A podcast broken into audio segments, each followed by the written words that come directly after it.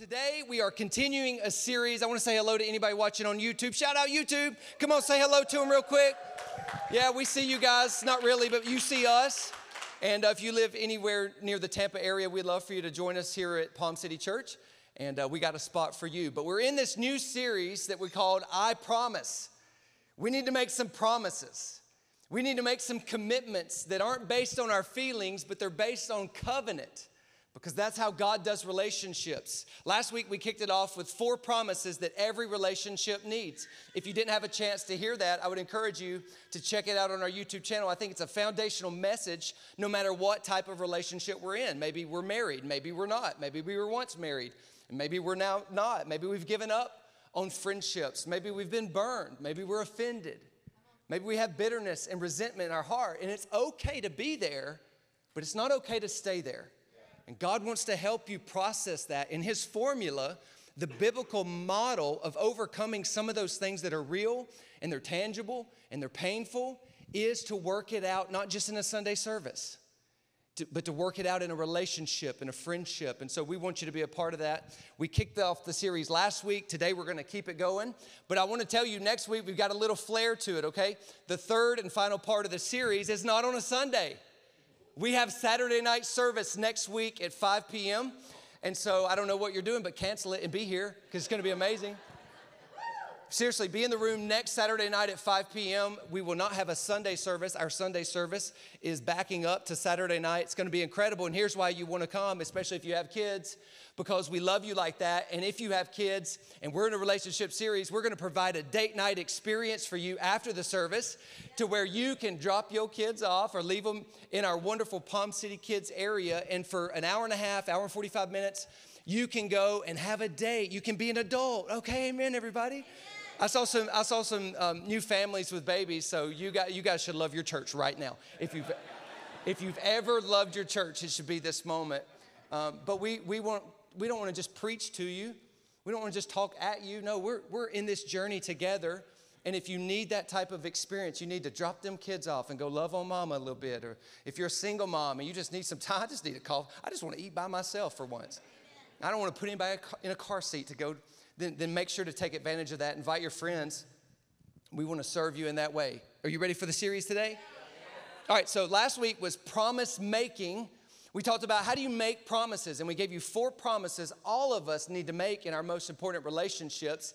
Today, we're going to talk about promise keeping. And that's why we're saying he's a promise keeper. If, if we're going to learn how to do it his way, we've got to look to his heart and his nature in order to do that. But we've defined a promise as this. Here's the definition of a promise to us. It's a declaration. It's not a feeling. It's not a thought. No, I'm firmly declaring something, and I'm declaring something now that I will need at a later date. So I may not need the promise now, but there's going to be a day in, in the days ahead where I'm going to need to stand on a promise that I made when my emotions weren't at an all-time high.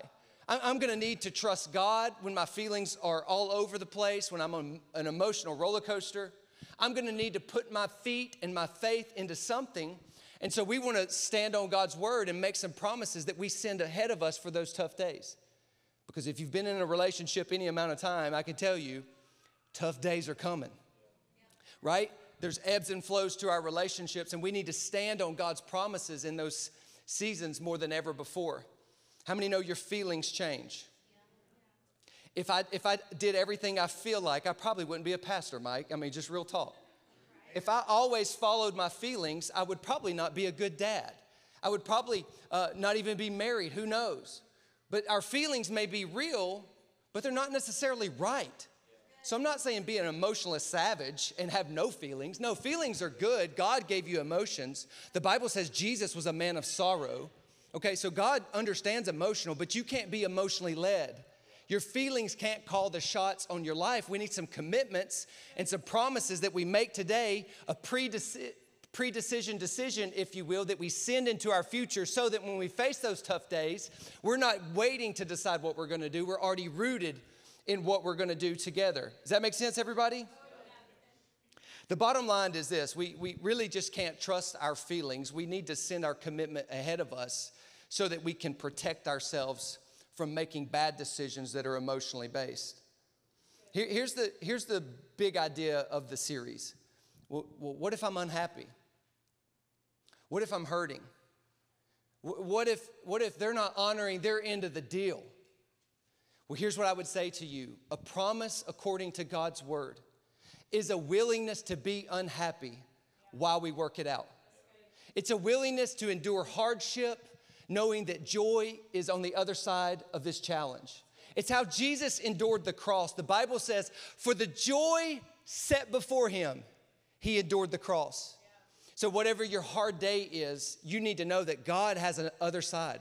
You're not going just to it. God wants to bring you through it, because the true test of every relationship is not how you do when things are good. It, a true test of every relationship is not how you roll when you're in agreement and you're super happy.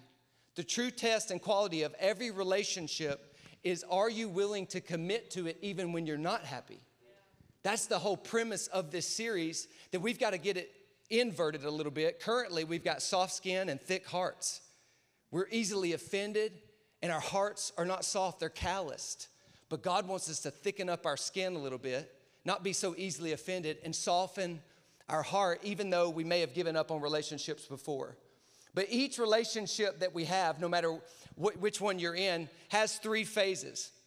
There's like that honeymoon phase, not just for married couples, for even new friends, where you're like, oh my gosh, this is my B F F forever.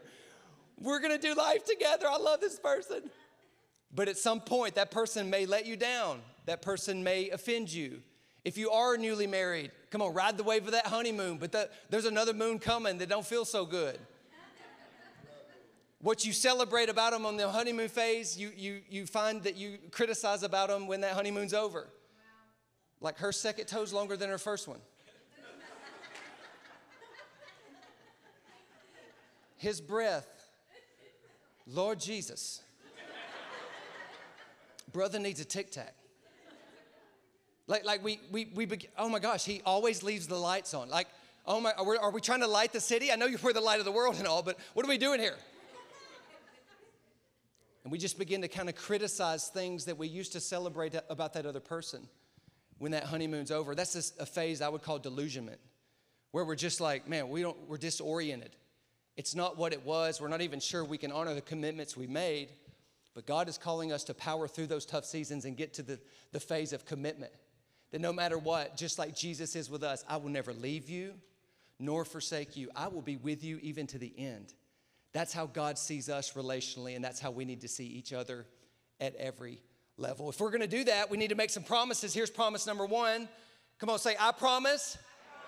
To, respond, to respond, not react. Not react. Oh, I made you say it. This one's tough for me. I want to be honest. I, I, I you know, if, if you're short-tempered, if you're kind of quick to just, bah, bah, you know, you're a little explosive at times. We need to let the Holy Spirit soften us and not just go around re- reacting to everything that doesn't go our way, because that's most of life. But we need to have a response to everything. Re- when you think about reacting, reacting is really reenacting the failure. It- it's making them rehearse what they're not instead of speaking along with God's word to what they are. When, when we react, we just we start tearing down. And when we react, we create tension in our homes. And it creates anxiety, and it creates, I don't know where I stand in this moment in this relationship, but we need to be like Christ was. And instead of reacting, we just simply need to respond. The Bible says this about Jesus. When they hurled insults at him, he did not retaliate. I kind of want to retaliate. Anybody with me? We, we want to be eye for an eye, but Jesus says turn the other cheek. When he suffered, he made no threats. Instead, what did he do? He entrusted himself to him who judges justly. He said, it can't be my problem and God's at the same time. And although I need a lot of grace, I'm not going to love grace when I receive it, but hate it when somebody needs it. I, I'm not going to live a life of loving it on this end and loathing it when it's got to go out from me. I've got to love to give it as much as I receive it. That is the standard of Christ. And that's what God's calling us back to. And I just have this vision, according to God's word, that what would happen if a group of people begin to live their lives this way? Of course, we serve a perfect God, and we all are imperfect people.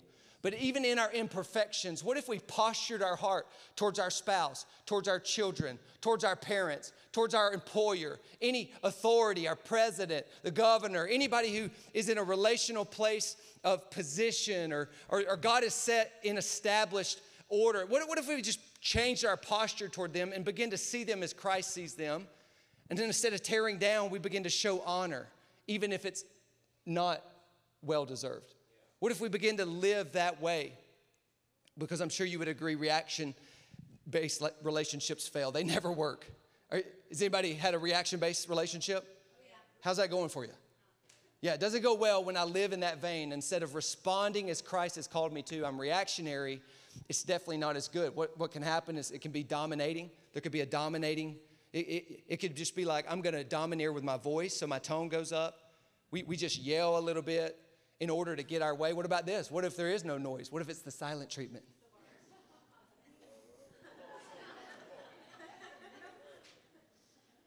And we just, through silence, create this lack of affirmation. And it creates this confusion that damages our relationships and causes us to go away from what God's word says. We don't need to be overcome by evil, but like the Bible says, we need to overcome evil with good.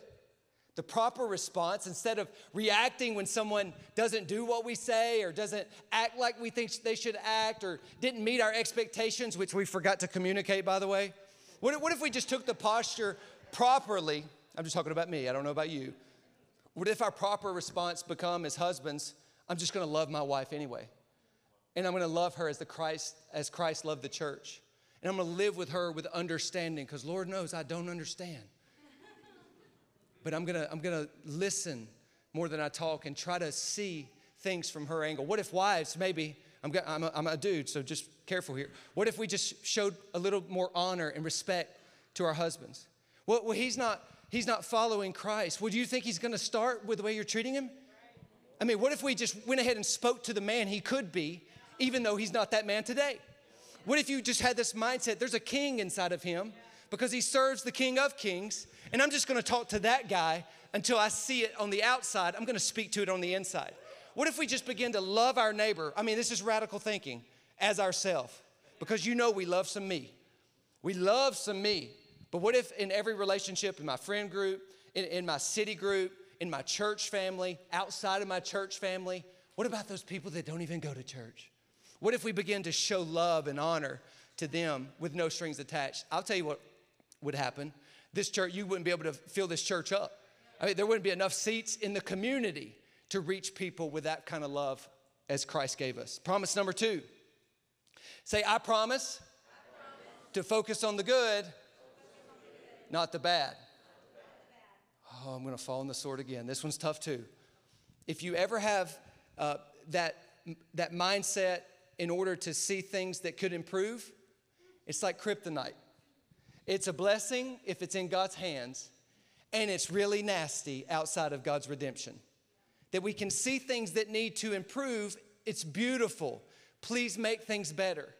But also simultaneously and as much, if not more, make sure we're speaking to things that are good, not just things that need to improve. So yeah, maybe we need to put a little salt in that meal. But hey, you had a meal. She made a meal. She went to the store. She filled the pantry. She, she put something together so that you could have something to eat. What if we begin to focus on what's good and not just what's bad? Now, this is challenging in any relationship, man to man, female to female, uh, male to female in biblical marriage. I mean, it, it's taxing and it's difficult, but it's God's standard. That we either complement our differences or we demonize them and we let it drive us apart.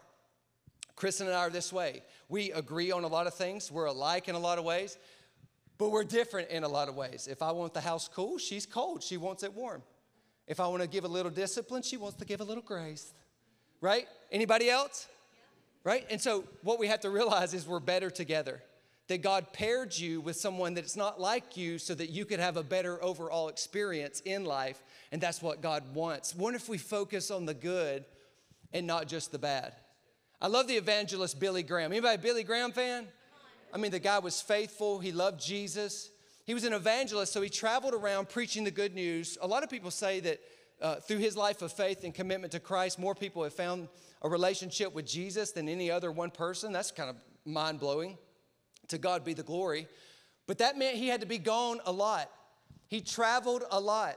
And when his wife, Ruth Graham, was interviewed, they were like, how do you do, I mean, you got a bunch of kids. Y'all have been fruitful and multiplied. Good job there.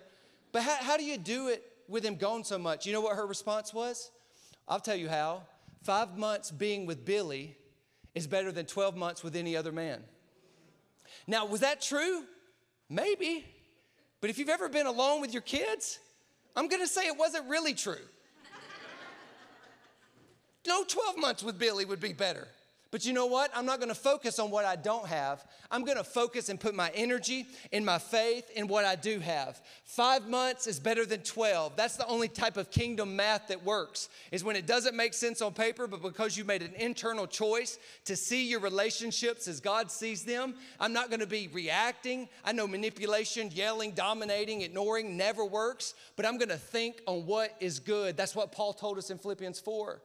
He said, think on things, whatever is true, whatever is noble, whatever is right, whatever is pure, whatever is lovely, whatever is admirable, if anything is excellent or praiseworthy, think about such things. What if we became a people? What if we became a church? What if we became a community of believers? And we, we just became a community in this heart of our city that God has placed us, that chose to filter our thought life, put a little parameters on it, and we filtered it through those things. Now, some of us may not be thinking very much if we have to filter it through those things, because our thoughts do not line up with that filter. But God's word says, come on, think on things that are true. Is there anything right? Is there anything excellent? Is there anything praiseworthy in your relationships that you can shift your focus from what's wrong to what's good? I believe God will honor that. The third promise, say third promise. I love this one. I promise to talk, not walk.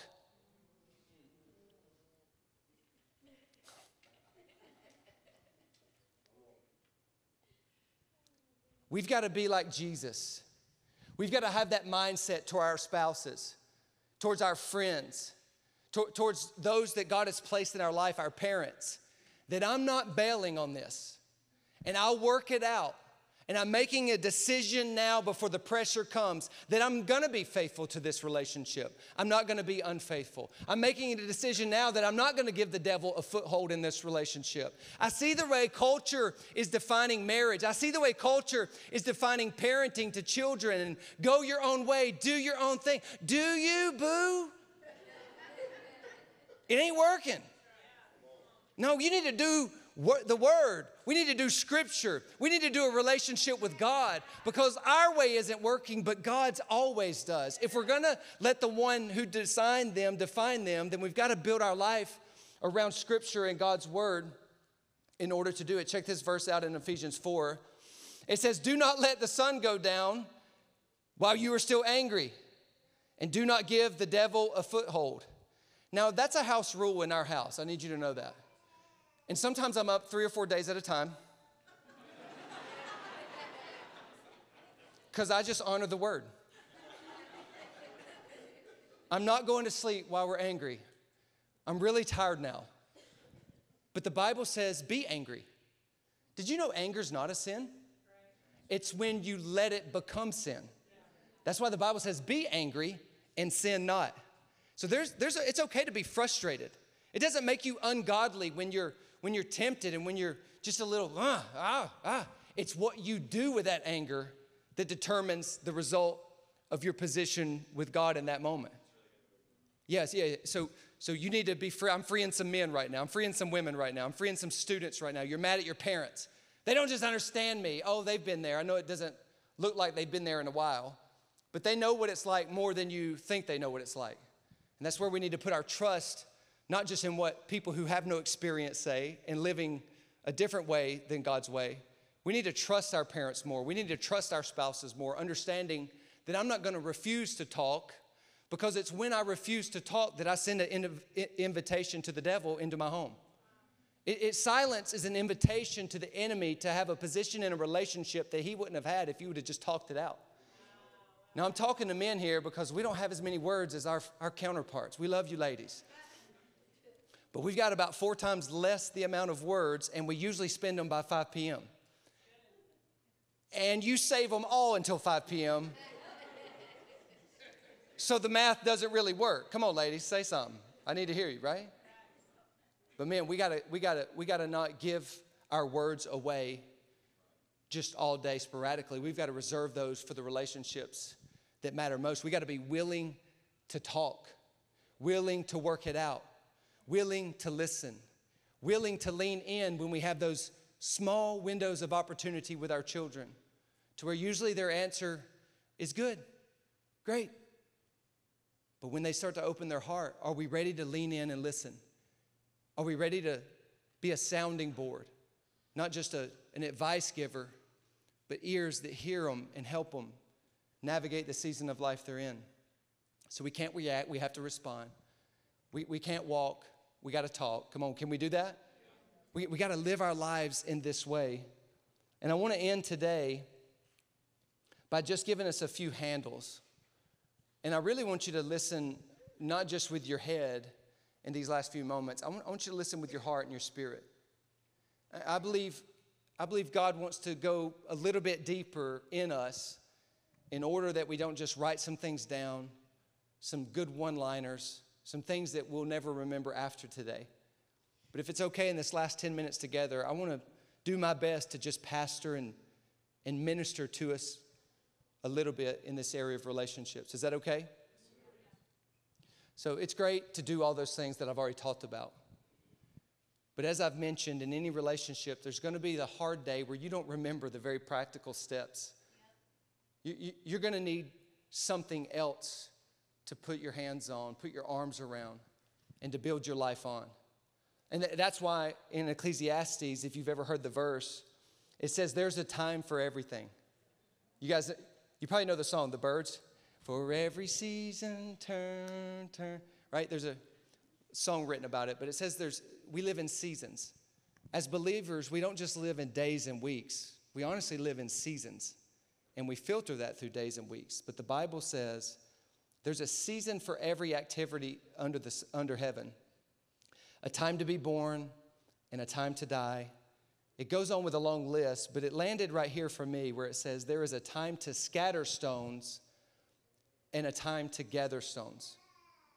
Now, in order to understand this concept, we gotta we gotta trail back a few thousand years to the book of Genesis. Okay, it's the first book of the Bible, which, by the way, we're doing a Bible reading plan as a church, the Bible Recap, and, and we just kind of concluded Genesis. We're on day forty-three. You can jump in right now with your day one and run this play for the rest of the year with us. But when we were reading it this year, something kind of stuck out to me, and this idea of gathering stones instead of scattering stones.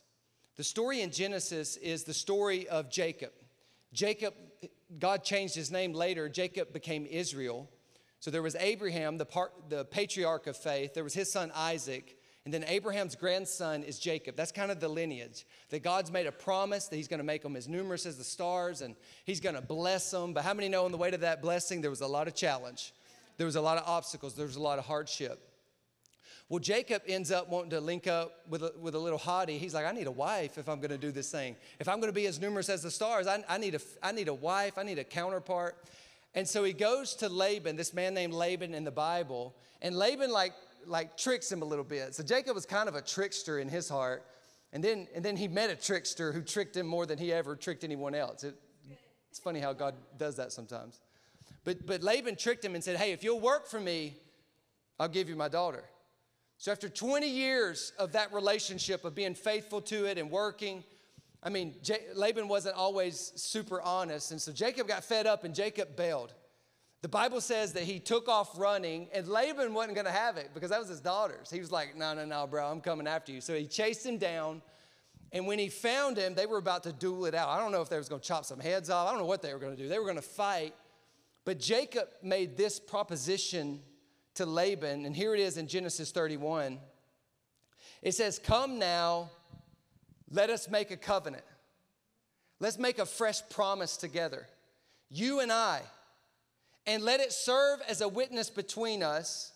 So Jacob took a stone and set it up as a pillar. He said to his relatives, those in close relationship with him, gather some stones. So they took stones and piled them in a heap, and they ate there by the heap. When I was reading this, what encouraged me about this is, what can you also do with a stone? You can throw it. The stones here represent the hardships of relationships. It represents the bitterness, the disappointment, the disillusionment, the anger, the frustration, the unmet expectations. That in, in culture, it says, if they hurt you, hurt them back. If they threw something at you and wounded you, wound them back. It's an eye for an eye. But the Bible says there's an alternative to that type of response. Instead of being reactionary in nature and doing to others as they've done to you, what if you went the Christ-like way, and instead of throwing stones, you built an altar before God and gave all your pain to Him? What if you laid them all together and piled up all the disappointment and hurt and bitterness and rage and failure and heartache, and you just made them a sacrificial altar before God? And it says, you know what? I'm going to serve you, I'm going to forgive them, and I'm going to let you handle the results. This is what Jacob did with his father-in-law, Laban. So number one, if you're writing notes down, I think this mindset of gathering stones reminds us that we need to first acknowledge our own mistakes. I really can't control what you do with your failure, but I am in full responsibility of my shortcoming. I, I need to take ownership of everything in every area where I've missed the mark. So I don't know what you're going to do with your end of the bargain, but as for me and my house, I've got to serve the Lord. And God calls me to forgive, even though you may not be forgivable. It's the nature of Christ. So I'm first, if I'm going to live a gathering stones mentality in my relationships, I'm not going to pay an eye, repay an eye for an eye. I instead am going to take that hurt and pain to the foot of the cross, where Jesus paid a price and gave us what we didn't deserve. That is forgiveness and grace. And in the same way, what I've received, I'm going to now give to others in this nature. I'm going to admit fault. I'm going to live an honest life. I'm going to decide I'm going to own my mess, and I'm going to be honest about the areas where I haven't measured up. And I'm going to lead your choices in that part of the relationship up to you. Here's what the Bible tells us in Romans three. All have sinned and fallen short of the glory of God.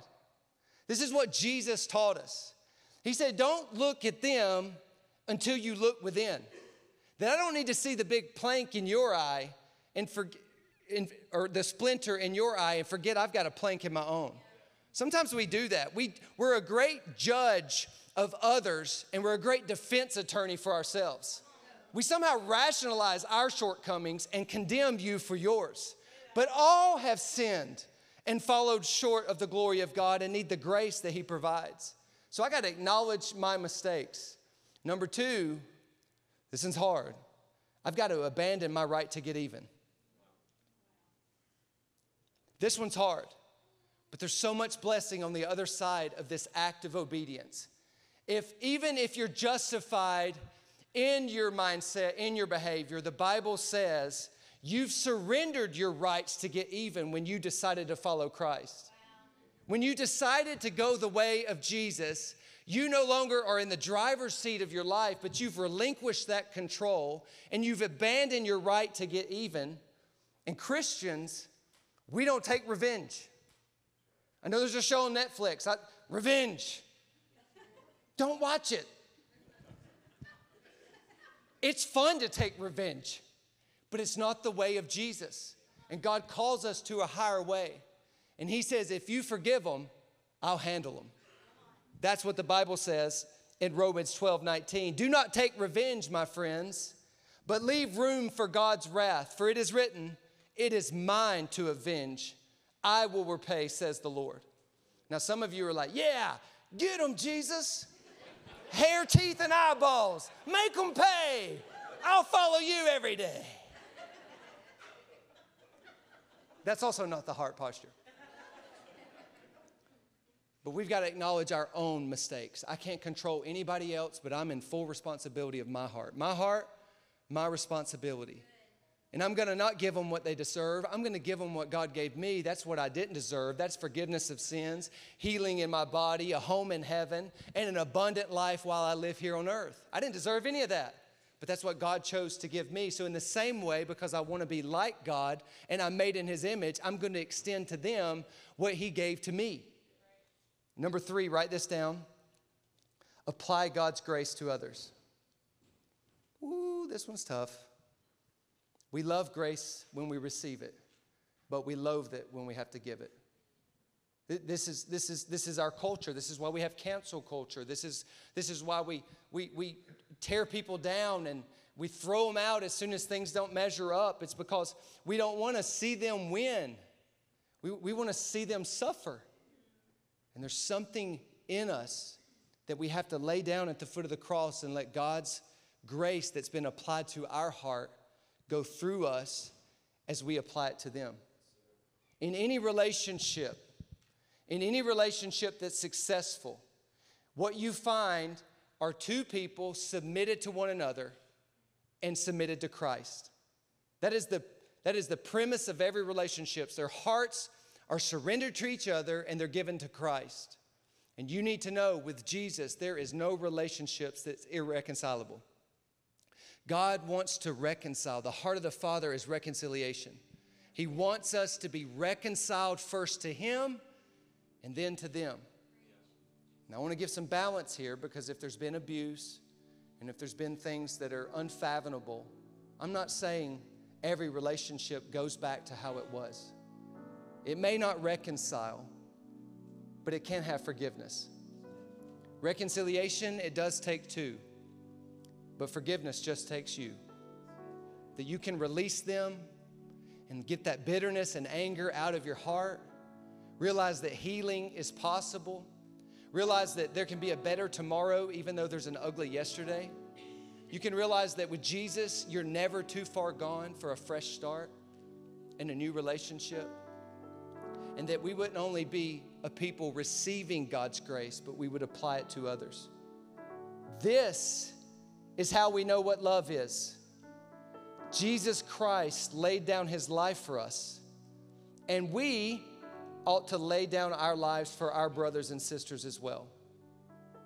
This is the heart of God in relationships. Maybe the hardest thing to do this side of heaven. I love you when you're lovable, but love doesn't start according to Scripture until you're unlovable. Everybody loves the lovable. But can you love the unlovable? That's the standard of the Bible, but you need to know God's going to give you the grace and the power to do it, if we'll take what we've received, and that is the grace of God, and we'll extend it to others. Amen, church? Let's bow for a word of prayer. Jesus, we thank you today for your word and your scriptures that are true and powerful.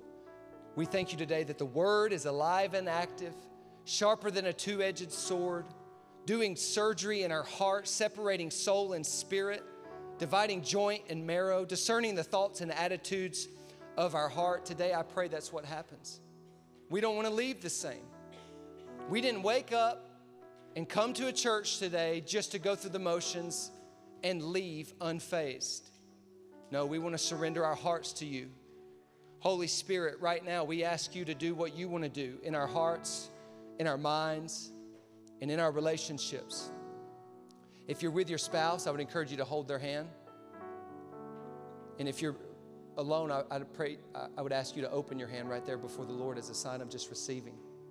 God, we bless every relationship today in the name of Jesus. We thank you, Lord, that you've declared we're the head and not the tail. We are above and not below. You, you've made us that we can do hard things. We can overcome hurt and disappointment. And we can serve and submit our lives to the ones you've put in our life, because it's what you did for us. For Christ did not count himself equal with God, but emptied himself of every right he had to take on the nature of a servant and to give his life for, as a ransom for many. Today, God, we ask for your power to not only make great promises, but to keep them. If you're here today you really don't have the capacity to give grace until you've received it. The Bible says in First John that we love because he first loved us. Maybe today the next step is not just working on your relationships with people. Maybe the next step is working on your relationship with God. It starts there. It's what he wants to do first. And he's not looking to make you an improved version of yourself. He offers you a new life. Not just turning over a leaf, but stepping into a new creation to where the old you is gone and the new year, the new you can reign true. If that's you today and you realize that you're not as close to God as you should be, or maybe you once were, and you want to give your life back to Jesus, make a commitment to him, it's really a promise. It's a promise that I'm not going to follow you just because some guy was encouraging me to do it at the end of a message with some music playing. That's great. It's powerful. But you're making a promise and a commitment to God today that says, I know you'll help me, and I'm going to commit when it's easy, and I'm going to stay committed when it's hard. If that's you today and you want to surrender your life to Jesus, no one's going to call you out or embarrass you in any way, but we want to help you with a prayer. If that's you, I would encourage you on the count of three just to raise your hand very quickly and very quietly with every head bowed, every eye closed. You know there's a, there's a disconnect. There's some separation between you and God, and you want to make it right today. Would you raise your hand? One, two, three. Raise your hand. Yeah, great. One. Yeah, I see you. Great, great, great. Slip it up. Slip it right back down. This is your moment. I want all of us to pray this prayer out loud for the privacy of those who are meaning it. Would you say this? Say, Jesus, today I give you my heart, and I give you my pain, and I give you my fear, and I give you my disappointment,